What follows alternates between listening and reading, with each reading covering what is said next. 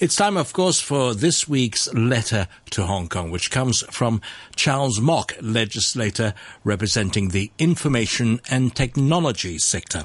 The following program is a personal view program. In recent years, cities around the world are rebranding themselves as smart cities through the use of information and communications technologies to try to provide better city services in areas such as transportation, energy, and the environment, to improve government services provision and the quality of life for citizens and visitors to those cities. Hong Kong has joined this smart city bandwagon relatively late, as our current chief executive did not propose to make Hong Kong a smart city until his 2015 policy address. But surely it was better late than never. But what has happened since? In 2015, our government announced that they will develop Kowloon East into a smart city district. The Kowloon East office under the Development Bureau hired a consulting firm. Almost two years later, this year, they published a report that suggested a few ideas for trials including a mobile app to help you walk around East Kowloon and a smart crowd management system using CCTV surveillance cameras and so on. Up to now, what we have is a colorful brochure about things to come. In 2016, after the establishment of the Innovation and Technology Bureau the year before, the new bureau announced that it would hire another consulting firm to draft a blueprint for Hong Kong as a smart city to this date, we are awaiting the result of this grand plan, expected in later this year.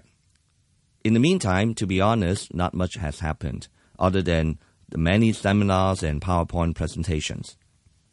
In fact, these were not the only consultants our government has hired to study this same topic. Only in 2014, the Commerce and Economic Development Bureau also commissioned yet another study and public consultation for our Digital 21 strategy with the title of Smarter Hong Kong, Smarter Living. Nobody remembers or talk about that study anymore.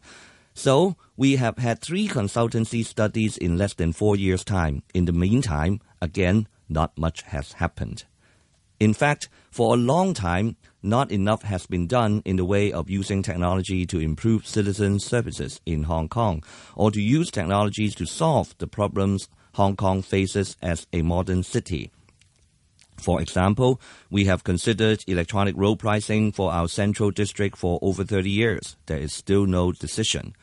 For more than 30 years, you can pay for your taxi fares in Tokyo with your credit card, but you still cannot do that here in Hong Kong. Instead, our clueless taxi drivers here love to test us, the passengers, about our knowledge of how to navigate the streets of Hong Kong by asking, Do you know how to get there? Almost none of them are using GPS. Recently, our transport department has started a test for parking meters to accept some credit cards, in addition to only Octopus. Great! That was only something you could do in other cities for almost 20 years. Today, in cities such as London, New York, LA, or in Australia, you can use mobile phone apps to pay for parking meters fees even remotely. Our government officials told us it cannot be done because they couldn't get electricity power to the parking meters. What an excuse! Only last week in LegCo, we processed an amendment in law needed to allow drivers to stop and pay using Octopus and credit cards with contactless features to pay for their tunnels and bridges fees. But of course, if you have been to toll bridges and tunnels in many other parts of the world recently, you would have noticed that many have no toll booth left at all. So why are we so behind? First, our government likes to fund research and build science parks, but not adopting new technologies and applications itself. If you go to most of our government's regional sports facilities, you will still see a cash only sign at the counter. Second, according to a consortium of city governments in the US, a smart city is about developing technological infrastructure that enables it to collect, aggregate, and analyze real-time data to improve the lives of its residents with explicit policies regarding smart infrastructure and data, a functioning administrative component, and community engagement. In other words, data is at the core of any smart city strategy. When I visited Singapore and met with its officials last September, they told me it was mandatory that no government policy decision can be made without justification from data analysis. They mean what they say. Two weeks ago, the Singapore government announced that they will tie up with the National University of Singapore to give data science training to 2,000 public officials annually for five years. Third, it is the attitude of knowing your weaknesses and doing something about them. Singapore's Prime Minister Lee recently was quoted as saying to a group of leading international investors that Singapore could do much more when it comes to adopting new technology. When was the last time you heard any self critique by our senior government officials in Hong Kong? Not even when they managed to lose over 3 millions of our citizens' personal data in the biggest cybersecurity breach ever in Hong Kong. They simply said, we're sorry, but we have been doing it all along, and don't worry, it is still safe.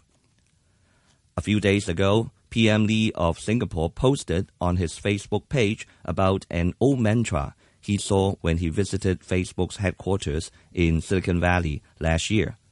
Move fast and break things. He went on to say, by international standard, we have an excellent civil service, but we can and must do better at improvising and not be trapped by the silos and established ways of working that have built up over the years. Things move fast, and we need to respond with openness, flexibility, and the ability to work informally and entrepreneurially. These are advice well worth looking by our incoming chief executive move fast and break things, and I don't mean her political opponents. If she can start to look at our government and civil service that way, with the boldness to make changes where they are needed, it will go a long way beyond just making Hong Kong a smart city. Our government may finally be able to tackle some of the core conflicts our society faces.